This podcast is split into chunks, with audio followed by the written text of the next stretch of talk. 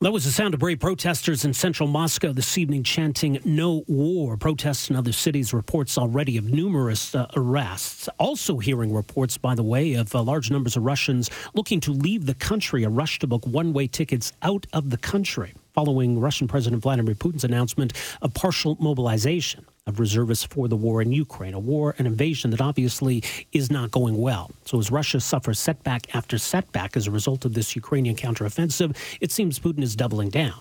Not just with this partial motiva- uh, mobilization, but also the threat of using nuclear weapons and an ominous speech last night from the Russian president. So, joining us to talk about what this all symbolizes about the situation as it stands right now in Ukraine and where this all goes from here very pleased to welcome back to the program here this afternoon Molly McKew, lead writer at greatpower.us, a writer lecturer on Russian influence and information warfare, senior advisor with the Stand Up Republic Foundation. Molly, thank you so much for making some time for us here. Welcome to the program.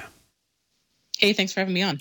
What do you make of what we're seeing out of Russia, both people taking to the streets to protest and large numbers uh, attempting to flee?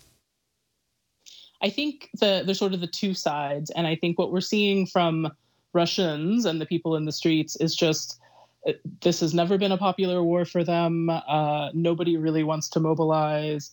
Um, there are growing signs of sort of unrest and unraveling. The question in Russia is always how widespread is it? How sustainable is it? Um, Putin's regime has been very good at sort of letting people vent steam and tamping it back down. Um, but obviously, this is a, a, bit of a different situation because of the mobilization. Um, and I think what we saw from Putin today uh, is really just you know, every time he knows there's not really great options for him, he just gets out the nuclear thing and waves it around um, because he knows that does limit um, how Western countries view possibility. And I think in this particular instance, we need to continue to be led by Ukraine and Ukraine's vision for how to finish this war. Um, we need to be aware of what is happening in Russia and what Putin is saying, but we need to understand he is saying these things not from a position of strength, but from a position of weakness and fear. He wants us to be afraid, and we shouldn't be afraid. We should be angry. We should be clear. We should be focused on what needs to be done to help Ukraine finish the war so they no longer have this threat of Russia looming over them, and thus added leverage uh, sort of looming over the rest of the West uh, and NATO countries as well.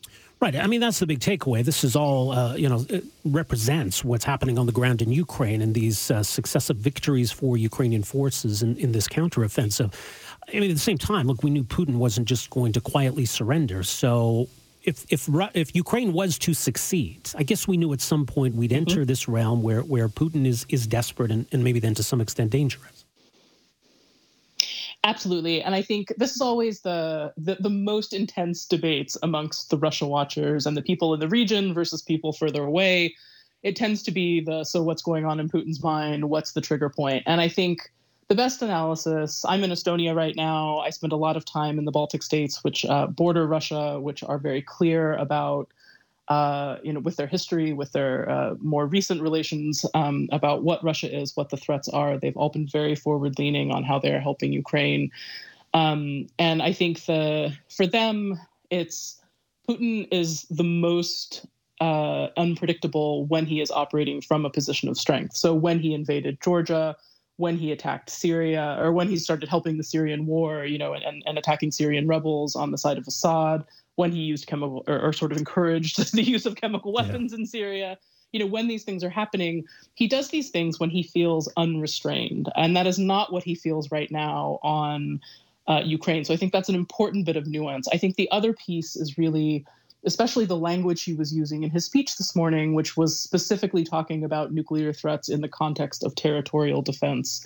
Russian nuclear doctrine specifies that um, they can use uh, small nuclear weapons, so tactical nuclear weapons, as tools of basically conventional warfare to stop an invasion of Russia. So basically, what they're talking about is nuking their own territory, which is crazy for the rest of us to even contemplate, but it has been a part of Russian nuclear doctrine since the year 2000. So um, it's uh, there's some nuance in what's going on, and there's always the but what if he goes for a big strike in Ukraine? what if he goes for, what if they're more serious about targeting one of these nuclear power plants, which would obviously be a much more significant um, yeah. potential impact than, than a tactical nuclear weapon?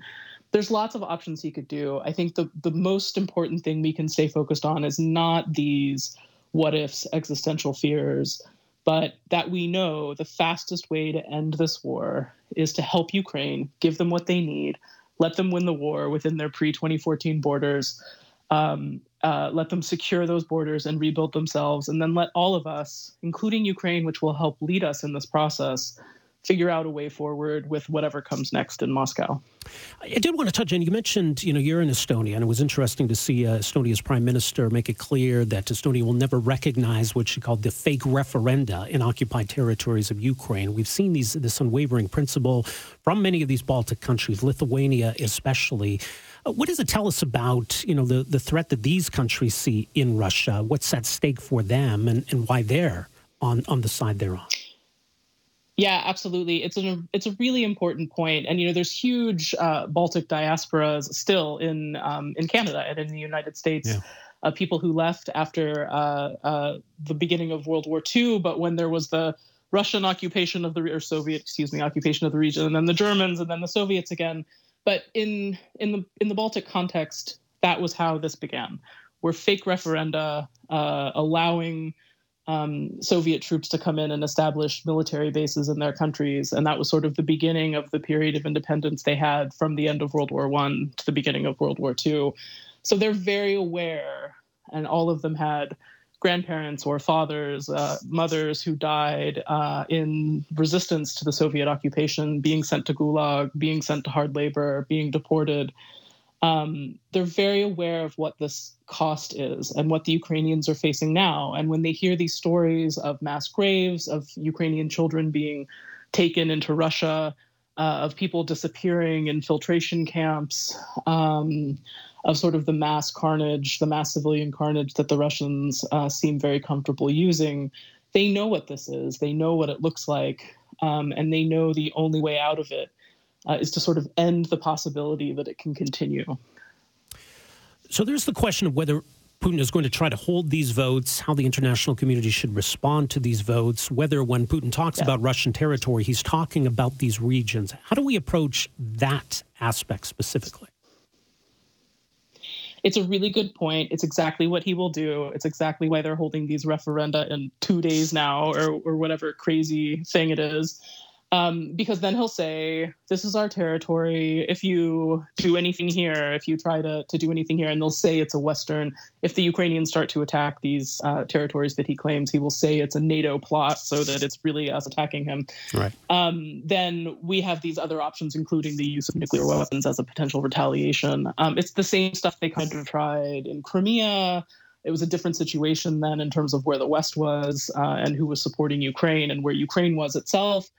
Um, but that's the kind of rhetoric he'll use. And I think the response from certainly NATO countries um, needs to be very clear, which is any use of any kind of nuclear weapon, any kind of chemical weapon, any kind of these sort of banned uh, technologies um, any use of this means we all come down on you. There is no scaled response. There is no like you can do a little and maybe nobody will respond. But like there just has to be clear messaging on this from us that there is no way out for you if you do this because that's the only reason Putin would use a nuclear weapon if he thought it was a way to per- preserve his rule, preserve um, uh, his survivability of his regime. Um, and we just need to make it clear that it's actually the thing that will guarantee its fall the fastest.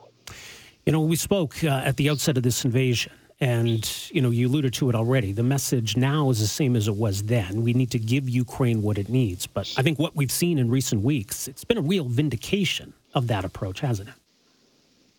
It is, and I think um, uh, I think we're always, especially we in, in the United States, where obviously a lot of weapons and a lot of intelligence and other support has gone to Ukraine. Um, we're always very willing to pat ourselves on the back in this, and it's great. But uh, I think we need to, sh- to to really acknowledge that the strategic success in the fighting is Ukrainian. It is natively Ukrainian. It is what they have been training for for eight years. Um, the the sort of newer strategic victories that we're seeing um, in the Kharkiv region uh, in the south uh, in the east are purely of Ukrainian design and action.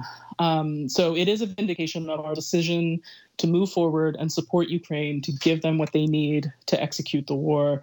Uh, but I think we need to now be revitalized in that energy that all of our allies need to be very clear that this is not the time to sort of pause and evaluate. It's a time to continue ahead. Um, Putin can't mobilize that quickly. They don't have supplies in place in the way that they would like. Um, this is the window for Ukraine to get this done um, before there's a chance of sort of a bigger, you know, expanse of cannon fodder, for lack of a, a better way to put it, coming from the Russian side. Um, this war doesn't need to continue forever and it doesn't need to claim so many lives. And we can help end it if we give Ukraine what they're asking for. Absolutely. Well said. Molly, thank you so much for the insight. Really appreciate making some time for us here today. Thank you for having me. All the best. Uh, there you go. That's uh, Molly McKew, as mentioned, joining us uh, from Estonia, lead writer at greatpower.us, senior advisor, Stand Up Republic Foundation, writer lecturer on Russian influence and information warfare. What a really pivotal moment right now in this whole situation. And yes, a very real possibility that this ends in a Ukrainian victory, but also the real possibility uh, that Putin does something crazy. Thanks for downloading and listening to the podcast. Don't forget to subscribe, rate, and review for free at Apple Podcasts, Google Play, or wherever you find your podcast. You can also find me on Twitter at Rob Breckenridge, and you can email me, rob at 770chqr.com. Talk to you next time.